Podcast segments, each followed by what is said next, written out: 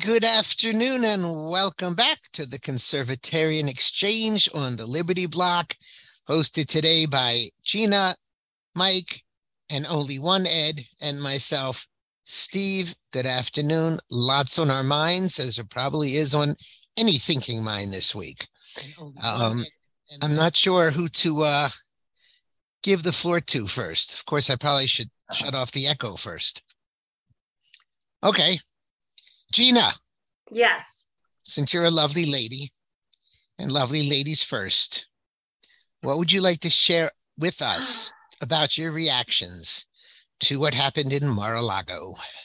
Well, my biggest reaction right now, so just recently, I think it was within, within the last hour, um, Newsweek has released a statement um, that it is an informant from within Mar-a-Lago that tipped off the F B I to where exactly um, these documents are located um, at the facility, and that they were going through uh, Melania's wardrobe um, to go find these said documents.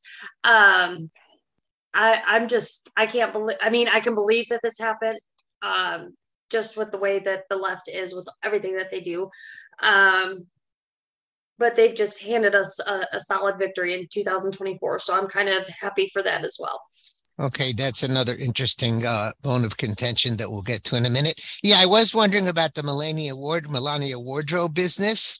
Um, I don't know about the insider informant, but that's an interesting idea. Mike? Then, then why did they take everything? They could have just targeted what they needed.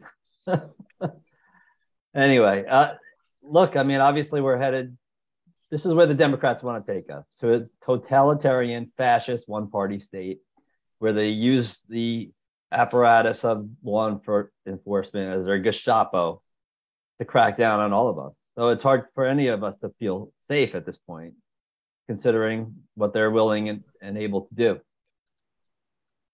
Pretty simple. Eh. So. I think I want to take it in a little different direction. Uh, one of the articles towards the end of your show notes, Steve, was uh, Ed Morrissey in Hot Air, about what the end game is here. And he, I don't want to say he stole my thunder because he didn't really give conclusions, but that's really where I want to go. Um, I think people are missing where the end game to this is. And Morrissey, Morrissey does a good job of saying it has to be more than just a Presidential Records Act violation. That, that can't be what this is about, even though that's what they're saying it's about. Um, we can get into all the, the details about that. You know, the president, you know, Trump had the ability to declassify anything um, by virtue of taking it from the White House. Implicitly, he declassified. Uh, but even even leaving that aside, in order to get a, a warrant, you need probable cause. How on earth could the, could anyone sign a, an affidavit saying that they know that it wasn't declassified? It's a logical impossibility. Um, so cl- clearly, to me, the warrant was was based on lies. Um, But I, I kind of wanted to go in a different direction. And that is, I think they're setting a predicate for something worse and something more sinister. And, and one of the tip-offs to me is the, the Colonel Schultz treatment that, that it's getting from the White House, Schumer, Pelosi. None of them knew anything. Nothing was going on. They don't want to be tasked with, with knowing anything about this, which tells me they know everything about it. And it was highly coordinated. And And what was it coordinated for? We don't know for sure yet. I don't know for sure, but I think it was coordinated for something sinister. I think they're planning something that they're going to use this as a predicate to, to, to expand the January sixth inquiry. Um, you know, I, I saw some articles in your, in your stack of notes, Steve, about, uh, they might try, you know, if, if they don't indict or they don't convict Trump on this, the next step will be assassination. Well, I've said on this show more than once that I wouldn't be surprised if they dress up a Trump supporter for the purpose of assassinating Biden. And I don't know that that's what the game plan is, but it's something sinister like that.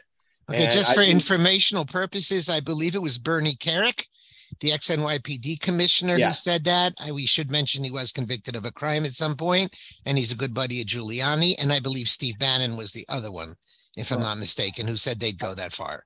I have not been convicted of any crime, though, just to make sure that you're not implying that. I, God forbid, other than being a member of Liberty Block in very good standing. Um, I, I think that they're trying to, to create the predicate for claiming that there's another insurrection going on. And I think they want to be able to maybe do mass arrests, like the January sixth people are, are, are incarcerated right now. Maybe they'll impose martial law. Um, and, and I think it's it's not going to be based on this subpoena. I think something else is coming down the pike. I don't know if if uh, Biden and General Milley are going to give away our the location of our Pacific Fleet when China invades Taiwan so that they can sink our Pacific Fleet. Um, I don't know if they're going to assassinate Biden. Um, I don't know if we're going to get some real economic calamity. The Fed is going to continue raising rates, apparently, um, which is parenthetically, I'll say, I think the right thing to do, but it's also going to create liquidity problems and pot- potential banking crisis in our country. China has got banking issues. Uh, a lot of other countries are dealing with uh, the consequences of the dollar, uh, of the Fed's I- interest rate policy. A lot of international debt is denominated in dollars, and it's creating a lot of strain around the globe. I'm not sure exactly what the, the flashpoint is going to be, but I think something big is coming. I think uh, I, I think the Democrat Party is acting in a way that they do not believe they have to answer to the electorate. Sort of echoing what Gina was saying, there is nobody who supports this raid other than rabid Democrats who are already going to vote for Democrats later in ninety days. We're ninety days out from, from the midterm elections. They forget about twenty twenty-four, if we make it that far. For, for this upcoming election, they have energized the, and alienated the opposition in a way that nothing else that they could have done would ever energize us. There's no way, they can't be that stupid, not for a Presidential Records Act violation. I mean, if it were a Presidential Records violation, you know, as Alan Dershowitz said, they would have just done a subpoena. And a lot of people have said they would have just done a subpoena. And, and if they did it by subpoena, then Trump could raise these defenses about whether it's declassified, whether he declassified anything. I mean, we could, we could have a, a civil discussion about it, but they didn't do that. They don't want a civil discussion. They don't want to talk about it. And I don't think this is about a Presidential Records Act violation. I think that it's about setting the setting the predicate for, for something worse coming down the pike. And obviously, obviously, it's about something more than just that. Okay, I mean, let me answer or respond to some of what you said. I mean, some people are saying the whole thing, or at least the part of it, was to bait the people on the right to do something stupid so that they could use that as an excuse to clamp down, which is an interesting argument. Whether that's true or not, whether it'll happen or not, I don't know. Um, I'm very ambivalent about, is this something good for Trump, and is this going to help him get into the White House? Because on the one hand, it energizes people. On the other hand, it cows and scares to death big donors, because they don't want to have something go wrong at the very last minute. And we we haven't gone through primaries, and this could hurt Trump very much in the primaries. Yes, we'll vote for him against anybody else because of this. But in a primary, if you're looking at him versus DeSantis, this just gives him extra mud. And well, I don't I, know that it's going to help him or hurt him in a primary. So and, I don't really buy I'm that. Glad you, I'm glad you raised that, Steve, because I forgot to mention that, too. A lot of people have been saying that this is the left's attempt to get Trump out of the race for twenty-four.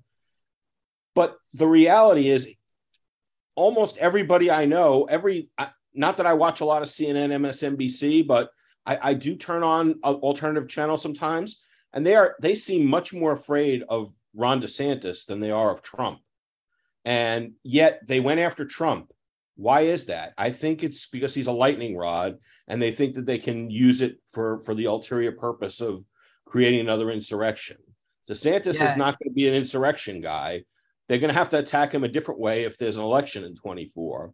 Well, but if they it's, it's either if they to were trying to destroy, they would destroy DeSantis. I'm sorry, Mike. What were you no, that's say? Okay. I mean, I, I think you're you're right in a lot of respects. I think there's it's potentially bait, right? You're potentially baiting people on the right, the MAGA crowd, to do something, or you're just going to use it as a justification to go after them. I mean, I just came across a story on M S N where basically they're talking about, um, you know, the base has lost its mind. Republicans fear another January sixth after the F B I raid. So this is the way they're going to be playing it. And it's, you know. Well, it's one of the ways the Republicans pounce stories that they're starting with. Also, I just don't, I just not convinced that this helps Trump any more than it hurts him. I well, think that that's kind of even. Yeah, Gina? Well, see, but, well, they were uh, interviewing earlier, blanking on his name right now, but anyways, a congressman out of Wisconsin, because they just had their, their primaries.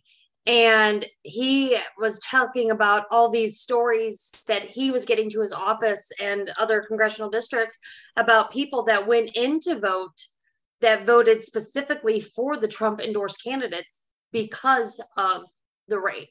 So, you know, it, but that's it, a separate, that's really a separate thing. I agree with you. They will do that because that's a way of supporting him and showing the Dems that we're not going to let them get away with this.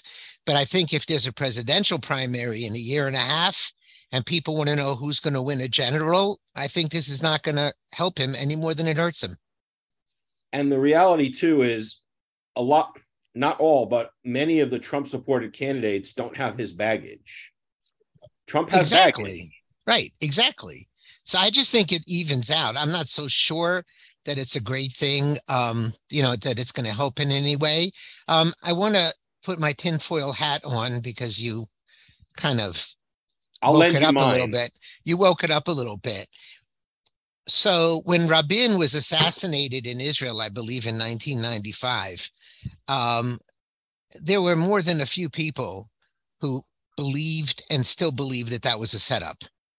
And I don't, I doubt you guys follow that nearly as much as I do. But when Rabin was shot, everybody remembers Oslo Accords, et cetera, et cetera. And they needed to quash the right that was against the Oslo Accords. And the tinfoil hat conspiracy is that their secret, um, what do you call their Shabak, their Shin Bet, their intelligence services, their internal intelligence services, did kind of what they did with Governor Whitler in Michigan and set a plot in motion.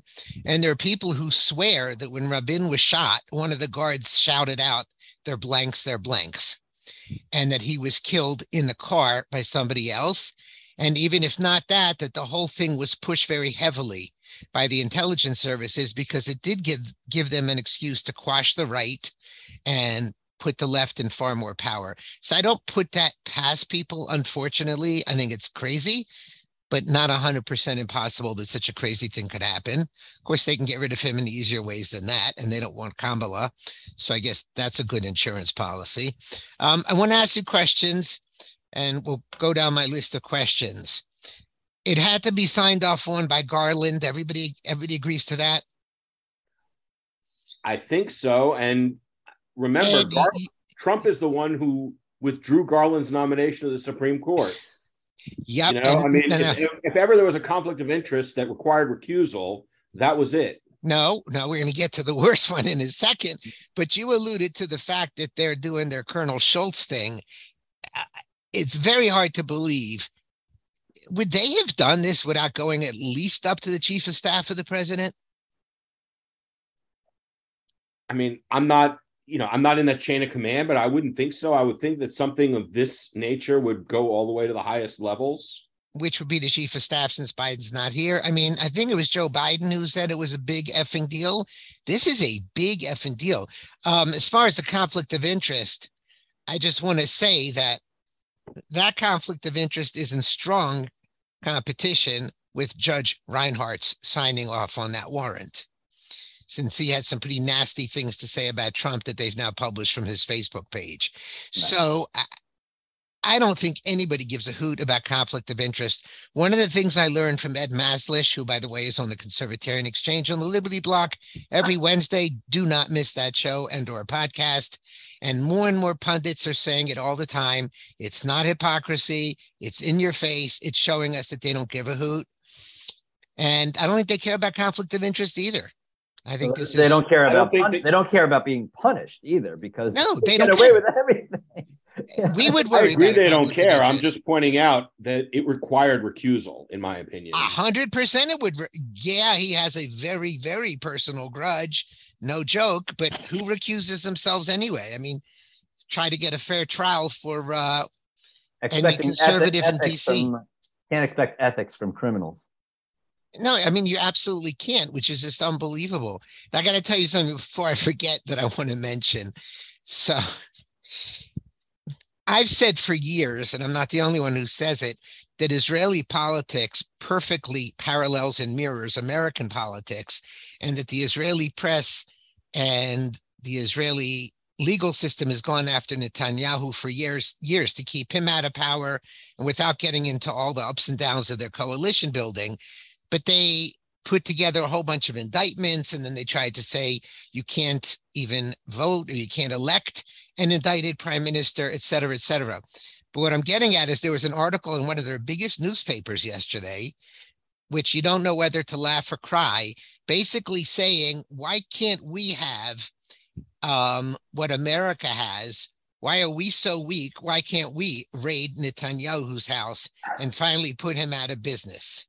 And basically saying they want to have a stronger media, like, no, they said our media is weak or something, but they want to have strong committees like we have in Congress. And I think they may have said they want to have a strong media like we do. Why don't we do to Netanyahu? So the press, they're going that far as to say, not only is this a defensible thing, but yeah, let's go, let's get every uh, democratically elected leader in trouble like this. And I just thought that was way off the charts, crazy. Yep, banana republic. I'd love to send them our press if they want them.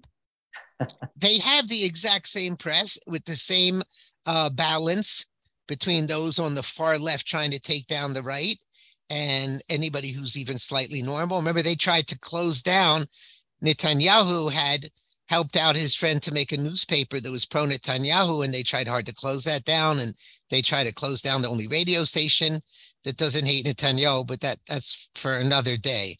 Um, I want to talk about the reactions, which were many and varied.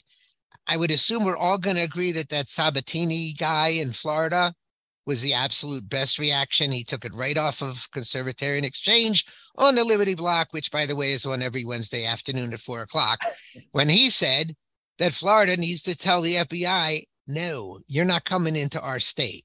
And I thought he was channeling Ed Maslisch on that one. Thank you. That, that's something definitely would come out of Ed's mouth. Well, I mean, you've said it for a very long time that they have to say, you can't come into our state. And, I, you know, we'll talk about DeSantis, whose reaction was okay, but I wouldn't say super strong. I'm curious what your opinions are on that. I think he just threw something out there as quickly as he could. Could have been better. It wasn't strong. No. I thought it was okay. I mean, it wasn't as good as Sabatini's, but um, it wasn't provocative and in your face. But I mean, he did say, I don't remember exactly what he said, but he, he, he did say it was a banana republic move. Yeah. Um, I thought it was a fairly strong statement. I just don't remember exactly what he said. He right was talking about weaponizing the law enforcement. Right. Yeah, but that's kind of old news, weaponizing law enforcement. That's been going on for years already, you know, since Hillary Clinton's rag to clean off her server, et cetera, et cetera. Mm-hmm. I think he could have been stronger. And again, it's clear that he's too busy to listen to the show, and Sabatini isn't. But I think his was the best. And then you had Carrie Lake, which she, Arizona, right? Carrie Lake had a really good statement. Fantastic. Too. Yeah, nullify all these agencies. To heck with them all. And I think that was a really good, strong statement. You had Hawley, who said Garland must resign, which is stupid, because I don't think Garland saw that in the newspaper and proffered his resignation this morning. So I don't, it doesn't have much behind it. It's a nice thing to say. Um, well, but a nice thing to say, why not say we're going to impeach him? If he doesn't resign, we're going to impeach him. That's well, probably he because he's not a useless liar, because if you think that Republicans are going to impeach anybody, like they say, I got a bridge to sell you. Well, I mean, McCarthy's mouthing off a little. Yeah, somebody, somebody's got to get step up and make the case. McCarthy's statement is the one that really pissed me off. Everybody thinks it was such a good statement, but my my reaction to McCarthy was leave it to a Republican to say we're going to hold hearings? Yeah, yeah. What exactly does he need to figure out? I mean, how about day one, we're going to cut off funding to this agency, period. And we're not even going to even begin to discuss reopening it until Garland and Ray are resi- have resigned. That's that's my opening position. And after they resign, then we'll start negotiating the rest of it. Right. Well, obviously, McCarthy doesn't want to make any enemies anywhere. And all they really want to do at most is raise money on oh, this. Of course, he could be next for a raise. Well, he, he's perfectly fine making enemies of, pe- of people like you and me. No, on the right, he's fine, but not on the he left. Has nothing, and... to fear, he has nothing to fear from us. Yep. Well, he does. He's got to fear the F B I now. I mean, I love this. We're threatening hearings. First of all, Republicans don't do real strong hearings. At best, they get a Trey Gowdy to talk a lot. They're not going to well, do anything. That's the Republican mantra. We talk. At best. Well, we've been predicting that. That's what's going to happen when they, after they win. We're going to exactly. get hearings. So that was really namby-pamby, um, so to speak. And you got Graham. It's a dangerous moment for the Constitution. That's really nice. I mean, how many Republicans have, on the national uh, scene have come out really strong? Marjorie Taylor Greene. It's a dangerous time for the Constitution. The framers specifically said that the most important tool they gave the legislature was the power of the purse. Cut off their funding, period. Shut them down. Make them go home. I mean, if the Constitution is really in jeopardy, why not make that point clear? You serve at our, uh, you know, at our pleasure, right? And and we are going to shut you down. Period. Gina, you wanted to say something? No, I was I was just saying they serve at our discretion. Um, when he was looking for the word, but you know, Marsha Blackburn was another one uh, that was real strong in her comments, and I was actually shocked to see some of the comments that have come from very strong Democrats. You know, and. Just immediately after it happened, just watching Andrew Cuomo, Andrew Cuomo, for example, come out. Well, he was interesting. It. I was going to talk about that. What did yeah, he say? Him, yeah, him coming out instantly, you know, it just... He was talking about the credibility of the F B I and the agents. Mm-hmm. Now, why did, they why would, did they would be that? Losing it as if they haven't really lost it already. This would be the, the big final. Why did he do that? What did Cuomo gain from that? What did he gain from it? Yeah, why did he do that? He's a politician. He's trying why to rehabilitate himself for one thing. No, that's stupid. He, uh, no, Mike, he wants himself. to rehabilitate himself with the left, and this isn't going to rehabilitate rehabilitate himself with the left. My speculation the right's never about that, like Stephen, him. My speculation is he wasn't trying to rehabilitate himself. He wasn't trying to better himself. I think this was his way of getting even. This was a, you know, I'm going to, you know, and get in your back face, at the left. Yeah, I they mean, tore just him out. Yeah. Right. I mean, just he, he feels like somebody betrayed him and and team Biden, team uh, Biden didn't stand up for him and they threw him over the bus. Oh, you know, they threw him, you know, under the, the bus. Well, he still couched it in terms of January sixth that you'd be undermining those those hearings and those investigations. So, OK, so if somebody turned on Cuomo, who is it that turned on Trump? If this Newsweek article is correct, that there was an informant within his circle. For all we know, that could I, be Ivanka. I mean, why believe that? I mean, to me, I'm, I I'm not saying, I'm saying if that is correct. I, I assume when I hear something like that, that that's just the media making up a lie and then hiding behind the privilege that they have to not reveal sources. Mm-hmm. I mean, if they have a whistleblower, let the whistleblower come forward. Now, there is a story out there that Ivanka and Melania are begging him not to run, and I have no problem believing that. I don't think Melania wanted him to run the first time, and I don't think Ivanka wants to lose the few friends she's making back in Upper East Side of New York. How would Ivanka have any personal knowledge of what's going on at Mar-a-Lago? She wouldn't. No, but as far as not wanting him to run, I no, I'm not saying that she necessarily leaked this, but I don't. Th- I think she doesn't want him in office anymore. I don't think it did any good for her in her life. Um, what is there to leak? He had boxes. He had some papers. No, there is nothing fact, to leak. In, huh? in fact, no, my understanding is in June, Trump showed the attorney general around that he had some attor- some attorneys from the D O J in his office at Mar-a-Lago, and he showed them around. Okay. They didn't need to be a leaker. Now, nobody thinks that they did this just to soften the blow of when they raid Chappaqua for the servers and the stolen furniture, right? Right. Okay. We're, that's pretty pretty safe to go there. Now, I do want to give credit to Mike Pence because he shared deep concern. Yeah. Well, you might want to get him, you know, a little pad for his butt sitting on the fence. Yeah. Very good. one hundred percent. Um, Andrew, you talk to the My Pillow guy. Yeah, what did he say? Have you guys seen anything from Lindell? No, but he can give uh, a good pillow. Don't That's exactly a, it's a great idea. a great yeah. I- and Pompeo said it was dangerous. Yeah, I like to see. I and I'm a, I'm a Pompeo supporter actually. I'd Pompeo like to see him and, and Marjorie Taylor Greene had some good statements. Yeah, I'd like to see Pompeo run for vice president. I think Pompeo is better than most of them. I'm not quite mm-hmm. sure how good he is. Um, and then we got, you know, you got the guys who basically said, hell yeah, including uh, Tim Scott, who I thought was running on a Republican party. Out of South Carolina? Oh, yeah.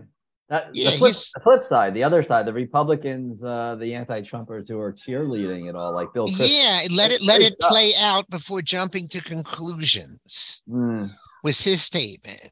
Now, no, Bill Kristol was like, hey, this is the rule of law. This is great. Well, you know? Bill Kristol at least isn't in, you know, current politics. Ed, you, you know, you followed politics a long time. How does this compare to all the other F B I armed raids on past presidents? There's no comparison. No comparison because, you know, we're jumping to conclusions and something that's never been done, period. Under any circumstance. Well, not just that it's never been done before. I mean, you know, if if Trump had, had shot somebody and they raided his home because, you know, they wanted they wanted to get the murder weapon or, you know, something where th- there was there was some real evidence that he had done something. OK, then it would be unprecedented, but I can understand it. And I'd say, let's let the process play out. But there's no evidence that he's done anything. They're not even alleging anything crazy. Public Records Act. That is just insane. Guys, I mean, it, there's no reason to, to me, there's no reason to withhold judgment because the D O J didn't give us any reason to withhold judgment. They could make things public. I mean, even worst case scenario that there really was classified information there, okay? They don't have to release, they're going to argue that they don't have to release the warrant because they don't want to make that information public. Well, you can't prosecute the guy without confronting him with the evidence. Who says that? The Fourth Amendment and the Sixth Amendment. And we care about that. Why? No, we don't. Well, look at January sixth committee and look at what's going on. You know, I'm going to bring up what they're doing to Trump today in New York. Mm-hmm. He had to show up for a civil deposition right. or something. They're but still that, trying to prosecute him. They don't care about anything. So, okay. And if that's the, if that's, I, I'm not saying you're wrong about that, but then let's with then we don't have to withhold judgment either. No, I agree with you. But the point is they don't care. They literally Fourth Amendment. I mean, come on. How antiquated is that? They tried to take away Giuliani's law license for defending Trump, if I'm not mistaken. They more than tried. They did. They did get his license. Yeah. I think they put Navarro in cuffs and uh, leg chains a month or two ago. I mean, right. they, they don't they don't. There's nothing that they wouldn't do. Why should they stop? I got to read this quote, and I, I'm well, thinking you, maybe you well, guys. I was going to say. Quote. I mean, it, it, the whole my whole point was they can't prosecute this. They're not going to prosecute it. It's it's clearly a stunt for something else because in order to prosecute it, they would have to make public classified information. But I They're don't. Not think, going to I do don't that. know. You're a lawyer. I don't think that's true at all. A judge will just say they don't have to. Okay, I mean, I mean, but that's that's where we are today. That is where we are. A judge will say, no problem. Listen, I've been to family court, and I know family court is not a real court. It's a court of equity, which is lawyers' way of saying there's no rules and they do what they want. But I went to a court, and we gave the judge the only reigning appellate case decision on a certain thing goes, eh, I don't care. Just like that. So judges don't care. The worst that happened to judges is somebody beats them on an appeal seven years down the road, tens of thousands of dollars later, and then they say, give it back to the original trial court judge. So I don't think they have to release anything. They'll say it's national security, and they won't. And by the way, they'll try him in a freaking secret court like the FISA warrant. Did they care about lying for FISA warrants four times? Were they punished for that? No. Well, that's, that's what I said before. What do they have to fear? They don't get punished. Klein Smith, so it's only going to get worse. Right. Klein Smith, who lied on a FISA warrant, didn't get punished. So why would they care? Why shouldn't they well, find a judge? The editor, the editor-in-chief of, Liber- of Liberty Block has written a book on due process. Yeah. If they try and convict, run, do a criminal prosecution without presenting the evidence against the, the defendant, I think that you know, we might have a sequel to that book for for uh, for our editor in chief. We may, but the entire Russia collusion hoax was based on lies and warrants and judges who would sign off on anything, and nobody is paying a price for that. Well, yes, I, I've already said I think that it has to be based on lies because nobody could possibly have the mental. have the knowledge that there, there, there isn't classified information. It's a double negative. And, and moreover, that Trump willfully was, was, had taken classified information. Who, who has that knowledge other than Trump? Nobody. Well, it's not on video, Trump packing up his own boxes. No, I don't think it is. No, because I don't think anybody does pack up their own boxes when they're president of the United States. So I, of, of course it's absolutely ridiculous. Um, So somebody wrote, I can't remember if you guys put this up or who did, maybe Trump should have stored all his documents on Hillary Clinton's server or Hunter's laptop or asked Huma Abedin or Anthony Weiner for safekeeping. Mm. Or he could have just asked Sandy Berger, which was one of my first thoughts. Yep. I mean, like Ed Maslisch says on our podcast, they don't care. They're in your face. We will do what we want. Now, some people are bringing up the Espionage Act. I mean, come on. When we look back, they're going after Trump now five, six years, I believe, literally taking every single thing he ever said or did apart, found pretty much nothing or we would know about it. I mean, you look at what the, uh, what's her name, Letitia James, the Attorney General of New York State, New York. Who, who ran on, I'm going to get Trump. Yep. And one, and is literally living that out right now. Does anybody care about amendments and due process or anything else? No. Okay. Yes. Then, then we shouldn't. Then we shouldn't be pretending that it's a constitutional republic either. And that's why you've seen. I assume if you would Google "constitutional republic," that phrase "Are we still living in one?" is probably popped up as much as civil war and national divorce. Since the raid, Th- those were the trending things. So you have oh. now you have the enlightened ones like Dershowitz, who, if I'm not mistaken, was responsible for eight years of Obama, saying that this is a disaster for the Constitution. Um, let's see who else he got really, really bright from that side of the aisle wondering about the Constitution. I forget. Uh, who I, I don't think Alan Dershowitz appreciates how crazy, radical, and fascistic his friends on the left are and have, have what they've become. Well, you know, uh, that's trying to be a, to his trying, uh, trying to be a voice of reason when there's nobody to reason with. Well, it speaks to what he did to this country to destroy it for decades until waking up a little bit, and now he can't go to parties yeah. on you know Martha's Vineyard anymore, he which got, I feel he, terrible he got off, for him. Uh, one of the stops on the crazy train, as uh, our other Ed friend likes it. Right, but. Um, Whatever, I still think he needs to apologize to America. And then, of course, Mark Levin, when he stops, uh, what's the word, prostrating himself in front, in it, you know, for Abraham Lincoln and yelling at people to get off the phone, you big dummy. He said this is the worst attack on this republic in modern history. Now, I will note that Mark Levin did write a lot of books, so I guess he has done a lot. Yes, I'm the cynic who agrees with the B and C level podcasters and pundits that the people on the top are making tens of millions of dollars and will never risk their careers to do anything actual. So that's where I stand. So they're just a bunch of talkers and not doers, right? Yep. Now, um, I was thinking about playing you a clip from Bongino because he was rip, you know what, um, on his podcast yesterday. And again, I, do I trust him or not? I don't know. But he's like, I'm talking to all of my fellow podcasters and fellow radio people. This is not a joke. I know, you know, you're making a lot of money and stuff, but this is real and we got to do something. Now, yeah. I one of my problems with Bongino is unlike some of the Liberty Block crazy heads, he's a big cop lover and he has defended the cops ninety-nine percent of the time. and he ripped into them yesterday. Like, he sounded like the uh, editor-in-chief of Liberty Block. He basically said, I do not want to hear, and he yelled this, I don't want to hear any more deference to cops saying we're just doing our jobs. Now, right. If I remember correctly, when Liberty Block people were screaming that, that that sounds like German, all the people who protected cops and defended cops were mad at us. He said, I do not want to hear that anymore. And then he went on to a rant about don't ever talk to a cop, which I thought conservatives were very against libertarians for saying that for years. Yeah, so. I, I saw him on, I think it was Hannity last night too. And he that's exactly what he was saying. He was ripping into the F B I agents. He's like, I'm not going to sit here and protect uh, the, um, you know, the the everyday agent when they're when they went down there and, and we, were a part of this raid. He's like, you right. should have quit on the spot. He he claimed that he quit because of his principles and that he'd left his pension behind and everything like that. So he was he was sounding off pretty.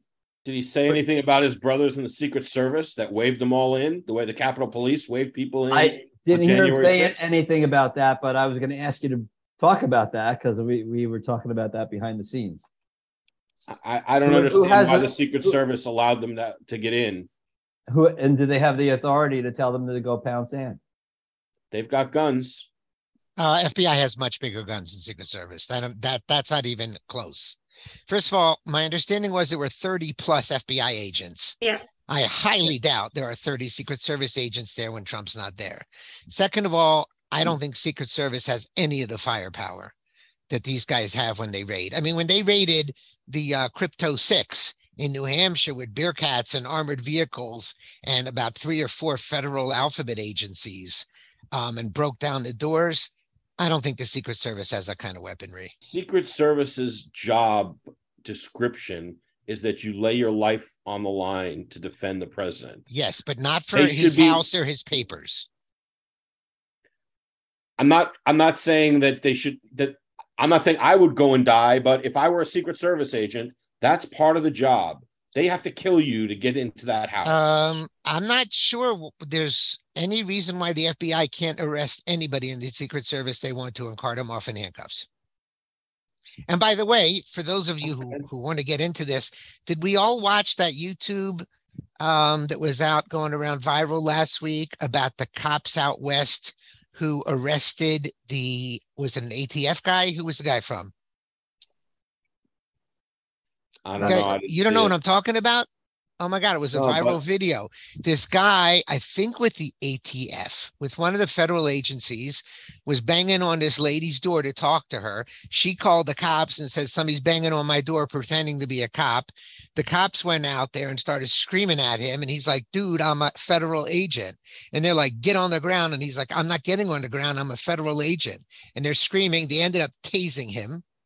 Um, it ended up being an amazing, I mean, as someone who doesn't particularly love the police force, I didn't know if I should laugh or cry, because now you have a federal cop being treated like the lowest of the low. And he's saying, just come and look at my credentials.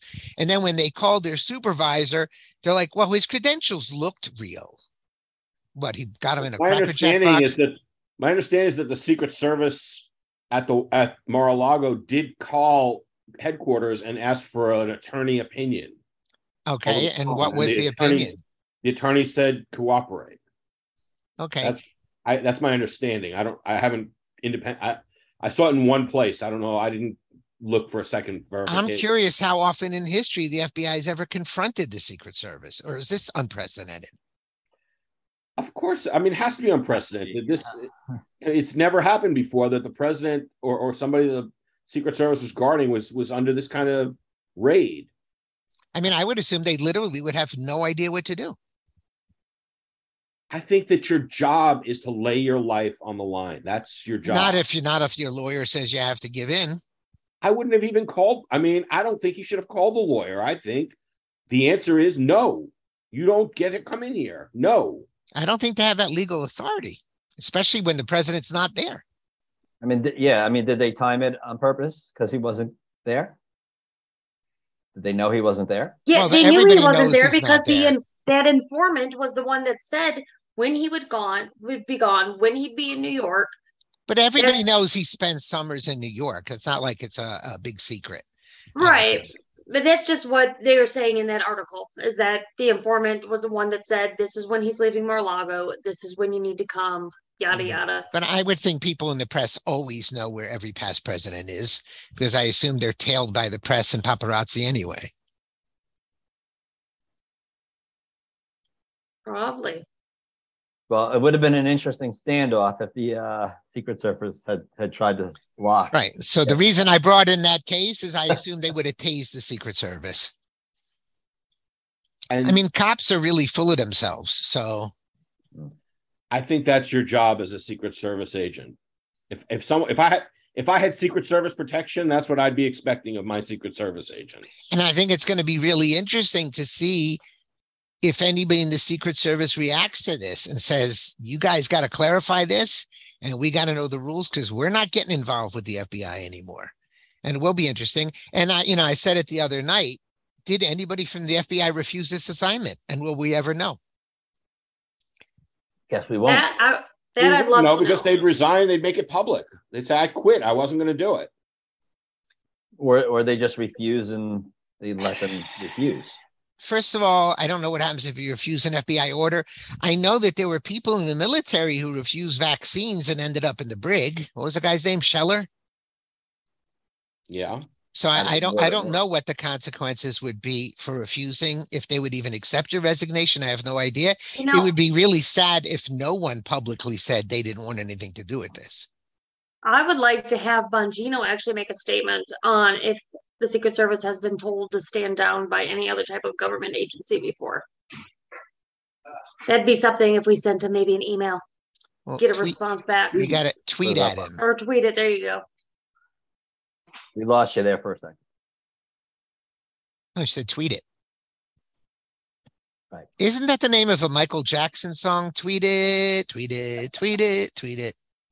Why are you laughing at me, Mike? Uh, Um, that's some humor. That's some humor. And by the way, we can't leave out the story, and I'll, I'll ask Ed if he sees them as related in any way, um, even after the fact, of them taking a phone from a sitting congressperson. Mm.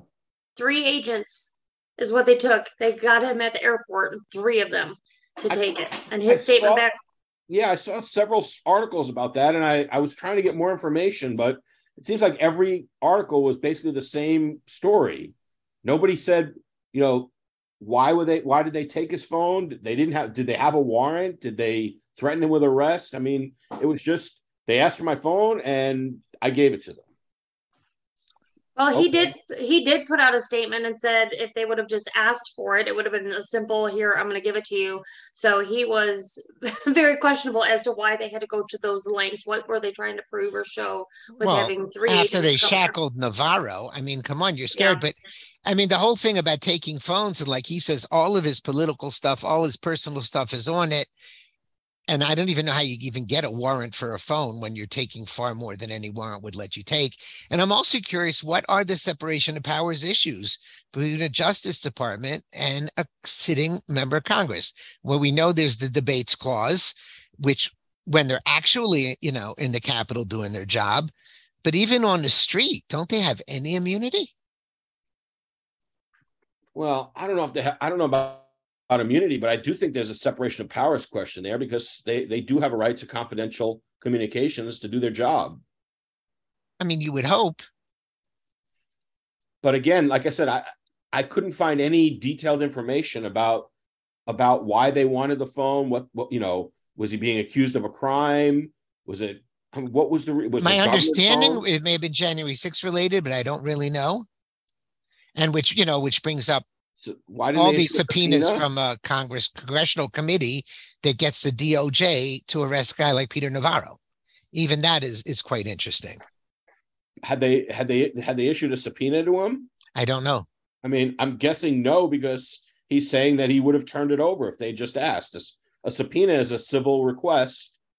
Well, I guess you could have a grand jury. There, there was no there was no subpoena. Yeah, he did I mean, say that there was no subpoena. So I, I just don't understand. There aren't enough facts public for me to really understand what was going on there. I mean, I, I don't get the story. You know, it's interesting because, and I don't know the super details, but in Israel, every member of their parliament has parliament, parliamentary immunity. And I know it's applied quite often if they go on the Temple Mount, if even if they're involved in protests and riots, their immunity protects them, I believe, for being arrested. And I just, apparently Congress has nothing. I mean, only congressmen's husbands have immunity from drunk driving, but congressmen themselves don't. Like, how does that work? I yeah. don't know, Steve. So, yeah, I guess it will be interesting. And why isn't there more information? And I'm very troubled by this appellate court ruling that the Democrats can have Trump's tax returns. And again, this is all about intimidating us and donors and anybody who ever wants to support any Republican politician, because they can get your tax returns. Well, and they want tax returns from way back, is my understanding. You can support a Republican politician, but you can't go against the, the ruling class and the elite. And okay, if we want to campaign that's what, that's for what this De- is all that's what this right. is all about. And if you want to campaign for DeSantis next year, there is nothing to stop them from saying they want your tax returns. And you could tell me judges all day and all night. Well, this is an appellate court saying no problem. Chucky Schumer gets to look at your tax returns. Well, let's not forget this is the same F B I that has all kinds of power for warrantless surveillance and everything else. So they they're going to know everything that we're doing. All right, and they're going to be able to use it against us. The interesting so that's, thing that's, about that that's the that's the problem. The interesting thing about that appellate decision, Stephen, is that Trump's lawyers apparently made the right argument that there's no legislative purpose to looking at a particular individual's tax returns, and I, I don't understand how a court doesn't accept that. Uh, but, you're starting to sound like that other Axelman nut on this show. I um, I don't I think courts care. Um, is that what the court actually did rule on that issue and said? Too bad? I haven't read the opinion, but all the articles I read said that that was the argument that Trump made, and it was rejected at the district court level by a Trump appointee of all people. And then the panel on the Second Circuit uh, upheld the decision. You know, this is starting to be like that uh, famous Commerce Clause case. It is because we say it is. Um, is this going to go to the Supreme Court, and why can't he get some kind of stay? Because to me, this is an amazing issue of anybody's tax returns, much less uh, President of the United States. Well, my understanding is that the court opinion itself had a seven-day stay. Okay. If you want the petition for a rehearing with the whole court, or I guess maybe to file an appeal at the Supreme Court. Um, I don't know. I mean, I would I would think that the Supreme Court would want to take it, but you know, it's hard to predict what they would do. I mean, and, I, and you have to remember that they, the Supreme Court has already once said that he had that he was not immune to suit to have his tax returns turned over. Right. Well, that was a prior Supreme Court, right? Um, I think, I think was it before Jackson, Barrett? I think ba- the Barrett, the two ladies, the two two two last ones are new. Right, so they would cancel each other out. The most recent one, we don't know if she's a woman or not. We're not biologists. Well, right? Actually, we don't know if any of them are not, to be fair. But she doesn't even know if she is, which is a different question. And, I, you know, again, making Trump sit with an attorney invoking his Fifth Amendment rights. How often has that happened to ex-presidents?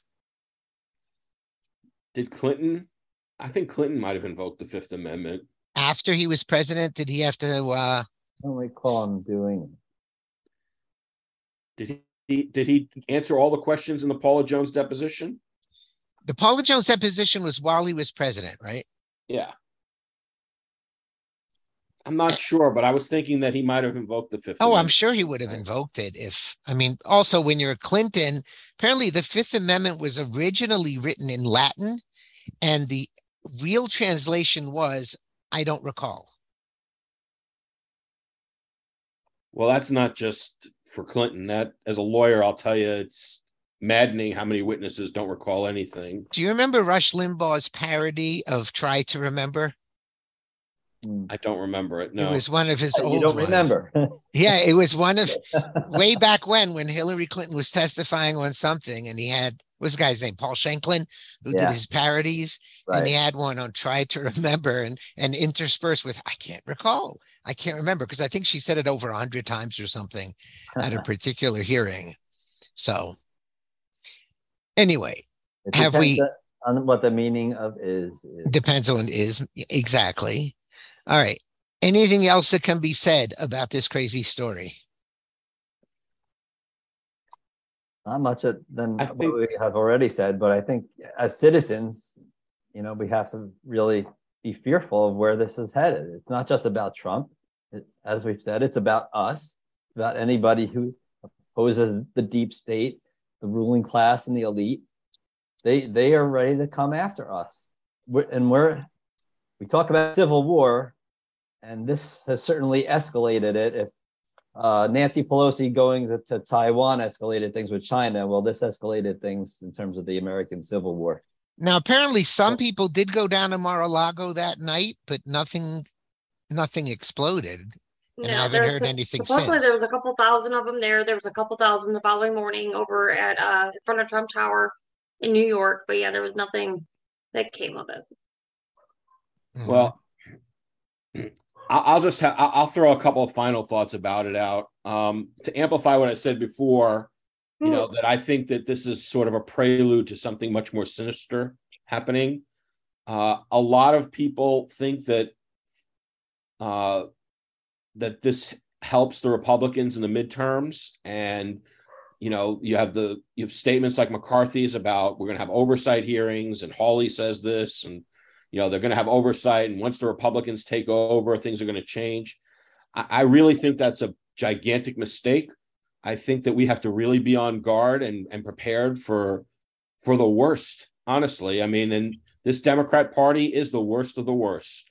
And I I I'm I hate, you know, I hate to sound like a conspiracy theorist, but I, I don't know that we make it to November. I mean, you know, I you know, I sound like a global warming crazy person that oh, we have twelve years before the planet is gone. You know, maybe how we'll- dare you? Maybe we maybe we'll make it. We'll, we will make it to November, but you know, I, you know, I, Newt Gingrich said in one of the articles that you sent us, Stephen, that a Rubicon was crossed. And I was talking to another friend a couple of days ago, and that was the word that I used. We crossed a Rubicon, or not we, but the F B I crossed a Rubicon. And uh, I don't know that there's turning back from what they've done. Um, if there was some, again, like I said earlier, if there was some reason to believe Trump really had committed a crime and that this was something that could lead to a prosecution, okay, but there's no evidence, there's no reason to believe that. The lies that the F B I has given us over the years show that they have no credibility, and I don't give them any benefit of the doubt. Um, and, uh, you know, the final thought is, you know, another one of your articles in, in your in your stack of stuff, Stephen, was uh, uh, that that August eighth, twenty twenty-two was our Kristallnacht. And I forget if I said that to you guys privately or somebody else, but I said that Monday night. I, I really felt like that's what this feels like to me, that um, if you were a good German or or if you were if you were a Jew in Germany in, in, in nineteen thirty-eight and you went to sleep on November ninth and woke up on November tenth, um, you had to know that all of your worst fears were going to happen. And that it was no longer time. You, you couldn't, the time was running out and you couldn't give the benefit of the doubt. And and I really think that's how I feel right now.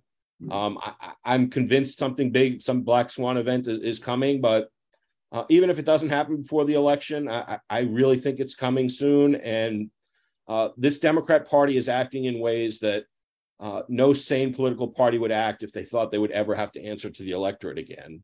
Uh, and that tells me they don't think that they will. So um, I think that complacency is a real, real threat to us right now. Um, it kind of does feel like we're being ruled by like a Politburo, doesn't it? It's like there's a cabal that's running the country and they really don't care what anybody else says or thinks about anything. The thing is, I think a Politburo is powerful. And these people are weak and stupid and moronic. And the only thing that really keeps them in power is our refusal to fight them and our refusal to um, resist. You know, I, I kind of agree and disagree. The F B I does not do well with resistance. And even Bongino in his rant, it said, comply, don't go there. You got to comply. And if the F B I comes to your door with thirty heavily armed men, there is no resistance. I'm not sure what the resistance is, Stephen. I'm not saying, you know, shoot them when they come to your door, although I know that there are people out there that that do believe that. Um, but maybe it's a tax protest. Maybe it's a work, a, a sick out protest. I'm not sure what it is, but um, the time for resistance is now. Yeah, now resistance used to be patriotic, if I remember correctly. Yeah, yeah, I guess that changes with the election, doesn't it? Mm-hmm. Depends on whose server got wiped. Right. You mean with a rag? They had to bring that quote back today. You're hearing it all over the place. Um, there's an interesting story that I threw up in the show notes, and I don't know if anybody got a chance to even look at it, but apparently Facebook has ticked off the left. Did anybody get to see this story? The delete, Why is delete Facebook trending?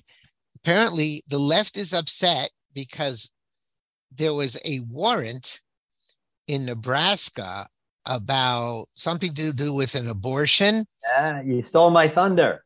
Okay, and Facebook, what's that? You, you know about the story? Yeah. Go, tell us about it.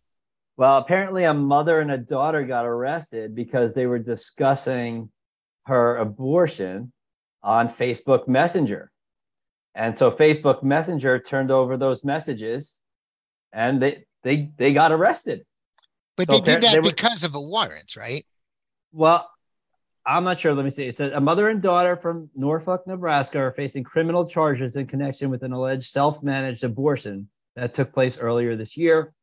It's a scenario that abortion rights advocates have long feared, in which social social media activity or other personal data are used to prosecute those seeking care and the people who help them. Police obtained Facebook messages where the two discussed ending the teenager's pregnancy with abortion pills. Yeah, the story I I'm mean, looking at said there were warrants. Okay, I, I didn't um, get to, okay, here it is. Um, da, da, da, da, da, da. They received a tip that, that the then seventeen-year-old had a stillbirth and that her forty-one-year-old mother helped her secretly bury the fetus, according to a search warrant affidavit. So yeah, I'm not sure what Facebook can do. Facebook messages. How how can they get a warrant for Facebook messages? Why I don't not? know if they got they. Why can't they? I mean, why? Well, first of all, I don't, did they get a warrant or was it a subpoena? It says here warrants concern charges related to a criminal investigation. Um, they were investigating the case of a stillborn baby who was burned and buried, not the decision to have an abortion. So there was allegation of some kind of crime. They got warrants because it was being discussed through a Facebook thing or a Meta thing. They, I mean, okay. there's many would, warrants. That's my question. How would they know that it was being discussed on face on a messenger thing sufficiently to be able to say that we have probable cause for a warrant? How could they know? I, you know, I'm not sure how they knew, but it says here the detective served a search warrant on Facebook and obtain their chat history. That sounds like a fishing expedition to me. I don't know, because, I mean, they they serve warrants on Google and these things every day for many, many crimes. So how do they know about it? I'm not sure. And by the way, you don't have any expecta- expectation of privacy, I assume, or do you? Somebody told the police that they... Somebody attended- probably said to check the yeah. messenger. Somebody told police that they were attempting to burn the body before burying it. Yeah. Somebody knew about the story, knew what was going on, knew they were communicating through Messenger. A friend of the mom, a friend or family, whatever it is, called the police, said this is how they've been communicating. This is the end result. Here's all your evidence. Check their Facebook. Probably got the warrant and that's it.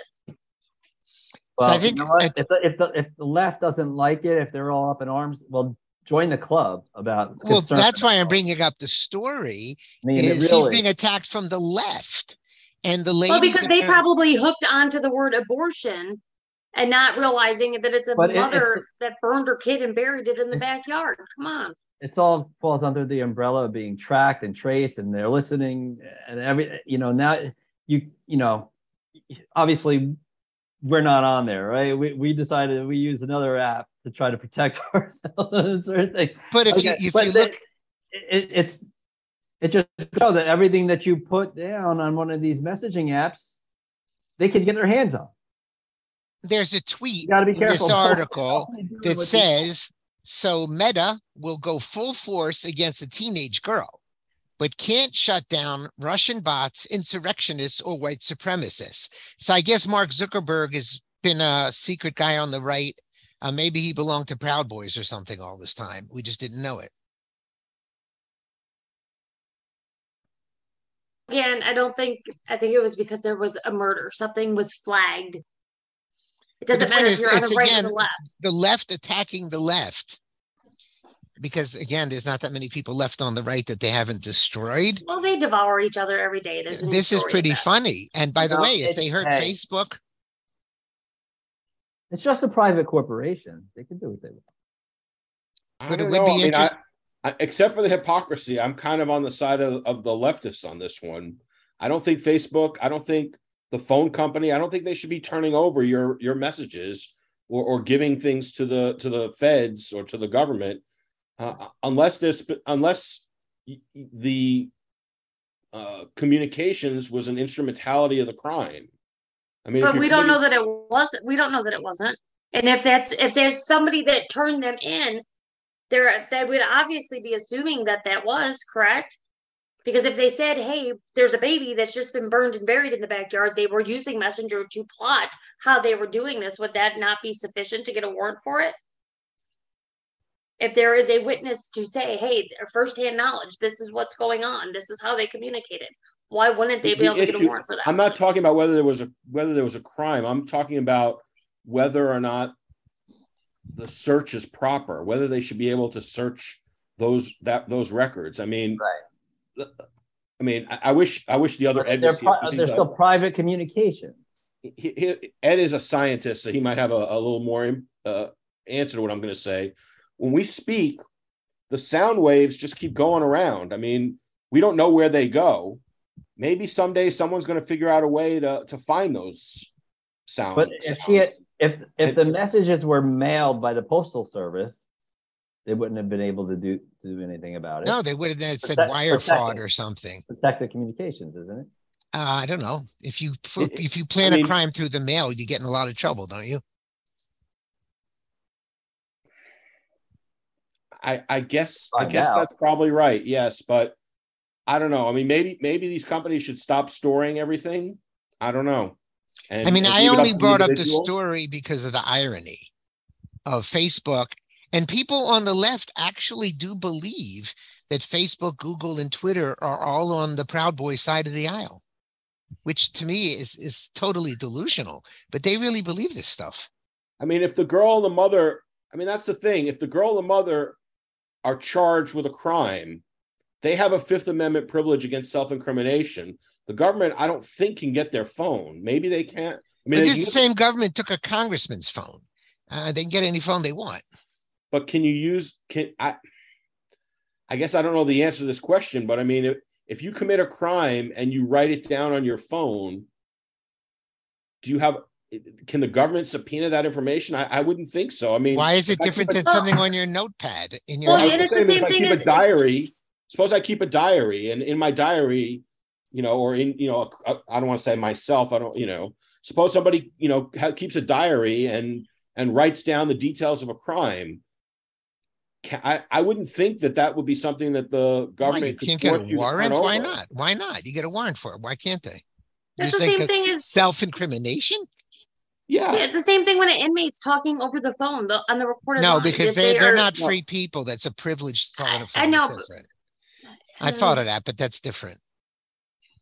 Okay, Although but what about when they're pre-trial? You could make the argument, and then I would agree with or, you. Or if they're sending letters back and forth, but anything that's confessing to anything or implementing them in any type of crime, all of that's admissible. So I don't, I don't know. I don't know. I don't think. I mean, you still have a. I mean, if the mother and the daughter are both being accused of a crime, the communicate. You know, when they if they talk to each other, I mean, you you can't. I don't think that the government could force the mother to say, well, what did the daughter tell you? And force the daughter to say, what did the mother tell you? I, I don't think, maybe they can. I don't know. I mean, I'm not a criminal lawyer, but I don't think they should be able to. Let me well, put text it like messages that. And stuff are always allowed in trials. Why couldn't that be allowed? Well, I guess, what's, what's the I guess the issue here too, is that after the fact, they found out that a body was burned and buried. and then they're trying to get to the bottom of it. You know, no, somebody... Ed is saying because it's self-incrimination. Right. I'm saying. Okay, but but okay, like let's let's say some husband is cheating on his on his wife, and then he starts plotting with his girlfriend that they're going to kill her, and she ends up dead. They, you know, obviously they could take the computer and see if there's email messages on there and stuff like yeah, that. Yeah, they do that all the time. So I don't. At least yeah, on T V. I mean, so maybe I'm mistaken. On Law and Order. Huh? What's that? I D I channel. On Law and Order, Steven. I D channel. No, I don't watch Law and Order. They're far left for me. So I boycott almost everything on T V and movies. It's, it's really crazy. I, I kind of I kind of lean on the side of privacy most of the time, uh, even if I happen to be on the leftist side sometimes. But I, I, I'm just trustful of of the government forcing people to to turn over their electronic devices. That's... And I got to tell you, the whole thing with the, the phones and warrants, which my understanding is they have to look for specific evidence. And then when they get the phone, they have your entire life and history of your life. And what, if anything, polices the police and what they look at? Nothing. Not what's admissible, but what is it that they're actually looking at? That you, how do you stop them? You can't. And you know, to me, that's a big problem. When they take your computer, I mean, unless you're Hunter Biden, they, they have access to all your videos and everything. Well, I was just going to go back to think, because, you know, you're asking about if they can take all this stuff. They obviously are able to lawfully take all this stuff. If Clinton's campaign went so far, not her campaign, but the F B I went as far as smashing up all those cell phones, because they did have the right to take those cell phones. You know, they wouldn't have been smashed if, if not. Now, some of them were government issued. Right. Phones. So then they would for sure have a right. But yeah, private phones, apparently they have a right. And there's a difference between what's admissible and what they get to see. And basically, if they take your phone because there's one thing in there related to a crime, there is nothing to stop them from seeing your entire life. Oh. Yeah. And, and I think, I mean, I have a problem with that. And I have a problem with the fact that your life winds up being recorded on this common carrier, you know, Facebook. I mean, you know, they can't search my head. They can't, you know, if they could come up with with a way to search the brain waves in my head to what my memory says. They can't do that. That would violate self-incrimination. Um, I just... Well, first of all, you know, you're also ignoring all the E U L As. We may have given them that permission when we started our phones up. Okay. I mean, who, who would know? And, you know, we never talk about, about transhumanism on this show. And part of me says it's tinfoil hat. But we may not be more than a decade or so away from chips in your brain where they can read your brain. Uh, it'll, it'll, be, it'll, it'll be couched and uh, it'll be for your health. Well, of course it'll be for your own good, yes. Or if you want to keep your job, we're not forcing you to do it, but if you want your job, why not? I mean, we've already proven we can do that, so. Now, somebody, speaking of that, the COVID angle, somebody mentioned the other day how interesting it was that when they needed a f- all the votes in the Senate for the uh, Worsen yep. Inflation Act, they waived every COVID rule they ever had. Yeah, I, I I saw that. I don't know if I had mentioned it as well. But again, like Ed Maslisch taught me, it's not hypocrisy. It's in your face. Right. The ends justify the means. I th- and, That's and the bottom line. That- I think that they feel like they're close. I think they feel like this is the time. Except for, to go back to what you said before, they may just be dumb and may think it's the time, even though it's not. Like, they're not necessarily correct. You know, they used to say about Trump and Reagan. Remember, Reagan was an evil genius and he was a moron. And they mm-hmm. did the same thing with Trump. So I'm not sure these people evil geniuses or morons. And as a Baltimorean, I'm a semi-expert. Okay. With, yes, I do have in common with Pelosi, as I've said. So speaking of the ruling class and the elite, it's it's hard to pass this up, but I sent over that Dick Cheney commercial supporting uh, Liz. And um, boy, it's just pathetic. Folks, if, if you haven't seen it, go, go dig it up on YouTube, on, on Liz Cheney's page. But He looks like he looks like an ogre. I mean, he's obviously aged, but he looks terrible. He looks mean-spirited, downtrodden, uh, vindictive. It's just, it's just a bad look all the way around. And for him to sit there and talk about Trump being a coward and all this other stuff, and he's the biggest threat to democracy in the two hundred. That statement, I mean, really, he's the biggest. No individual I mean, has ever been a bigger threat wow. to our democracy than Donald Trump. Wow, wow, wow. Just, it's just pathetic. And I think he's just proven he's he's in the club, too. We thought they were supposed to hate him. And he was the oh, second or first people. most hated man in the world, Dick Cheney. Oh, God, yeah. Halliburton, everything. Every Cheney Halliburton, yeah. He was the most hated. Unreal. I think, I think they're positioning her to maybe be the vice presidential nominee for the Democrats in twenty-four. Good luck with that. I think I, that the Democrats would like her. I think she fits. She she's saying she gets along with them better. She's going to get yeah, well, trounced by Republicans in Wyoming. The Democrats are begging Democrats to vote for her in Wyoming. I think it's next week, yeah. their primary. Uh, luckily, Laser will be in Wyoming this week, and maybe he can rabble-rouse against that. I well, mean, she's down thirty percent in the polls. If she does lose, she'll uh, pull a Murkowski, right? The senator from uh, Alaska who ended up going as an independent. Am, am I remembering that one? And, right? and one, I believe. Yeah. So she I don't can... think there are enough Democrats in, in Wyoming to help her, though. Yeah, there's not a lot. Um, but I, Ed, you and, do and, make a point. I don't think the Democrats would rule her out as somebody very influential, and they probably think she could bring a hell of a lot of quote-unquote centrist Republicans. Well, that's the thing. She could split. Look at their bench. Who who do they have? They don't have anybody. Well, nobody under eighty, yeah. Pete, Pete Buttigieg? No, they got Roy Cooper of North Carolina. Who? They put his...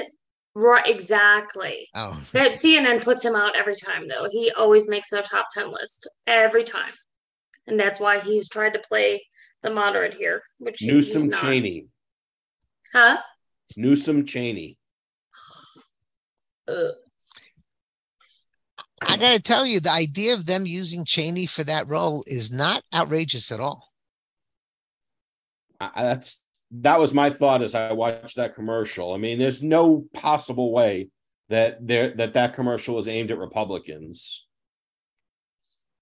When yeah, does, I mean, when does any of that stuff ever work? Where it's like, oh, there's a renegade from the other party switches over. Yeah, I mean, I don't know.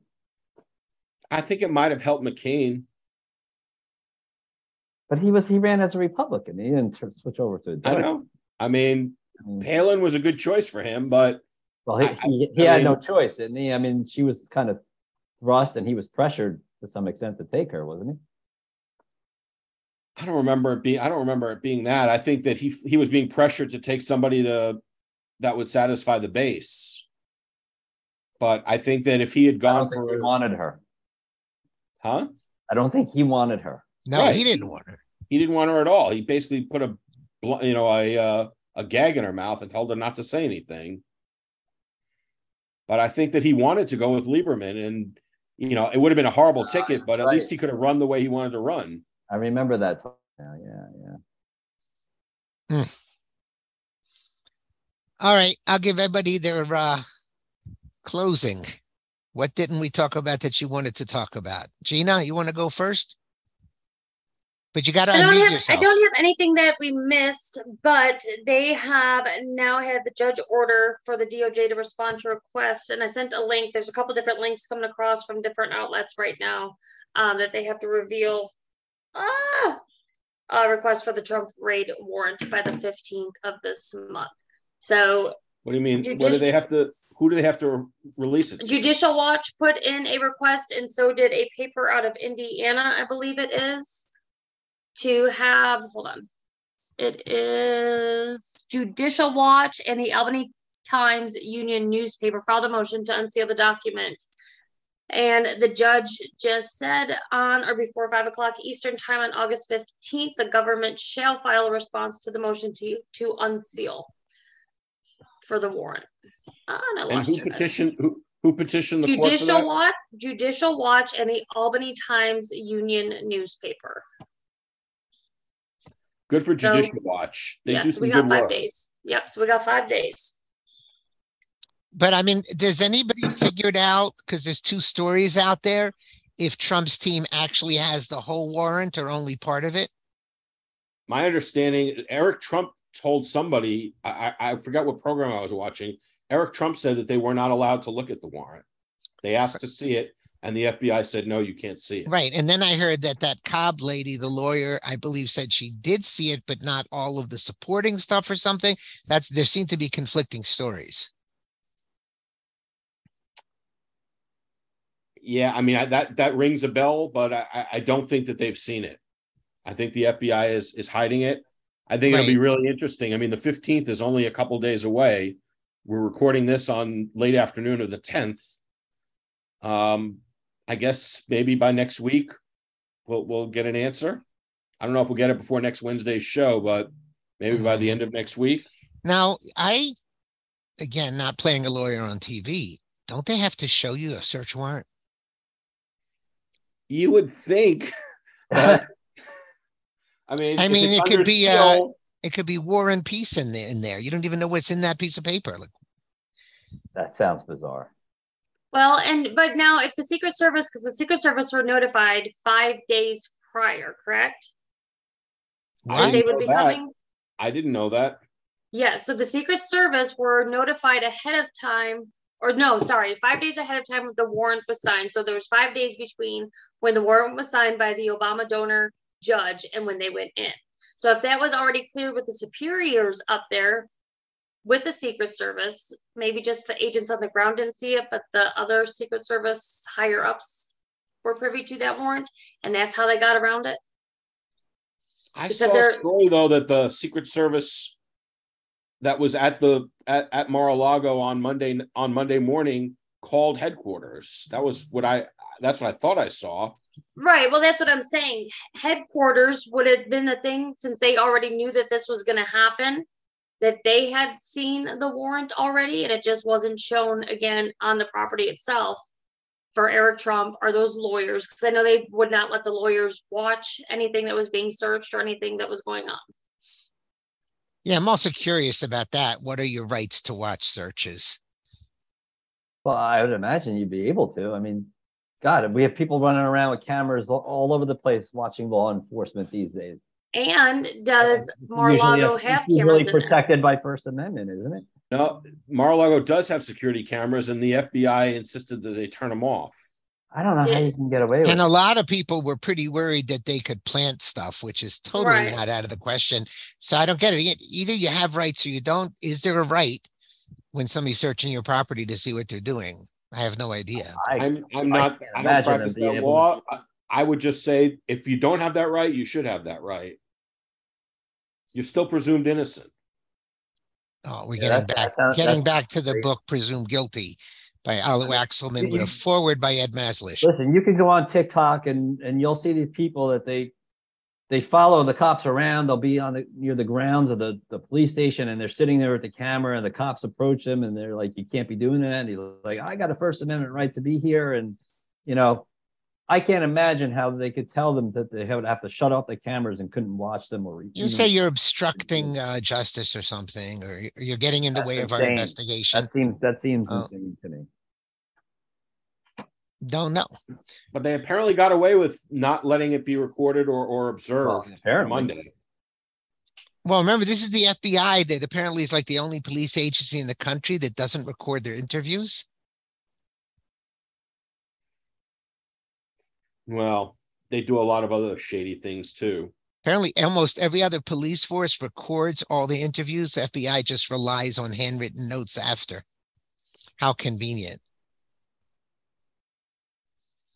But I, I don't know if I put up the article. Bongino sent out an article like right before the show about how to abolish the F B I. Yeah, yeah, I heard that earlier on his podcast on this morning. I mean, yeah. I, know, I know, I agree with Ed. How do you abolish the F B I? You stop writing their checks. Exactly. Power of the purse, baby. Yeah, we, we forgot That's that a long time ago. The most important power Congress has. Yep. So uh, I'm going to change tunes here a little bit. I know we're close to the end. We've been on for a while. But uh, in terms of pop culture, you know, we, I think we lost a significant figure in Olivia Newton-John this week. And, um, you know, so, some... people in pop culture, they they affect you differently, right? In this case, I really, I was sad. I felt like there was, she was somebody who was significant. Obviously, Grease is, is such an iconic film. I remember when I got cable, I probably watched that movie, I thought a hundred times when I first got cable, probably in the in the late seventies or so.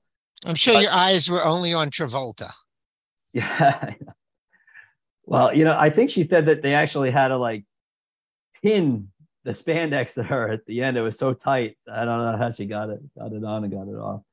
But, you know, unlike so many celebrities today, I feel like she was a class act. I don't remember her ever being embroiled in controversy.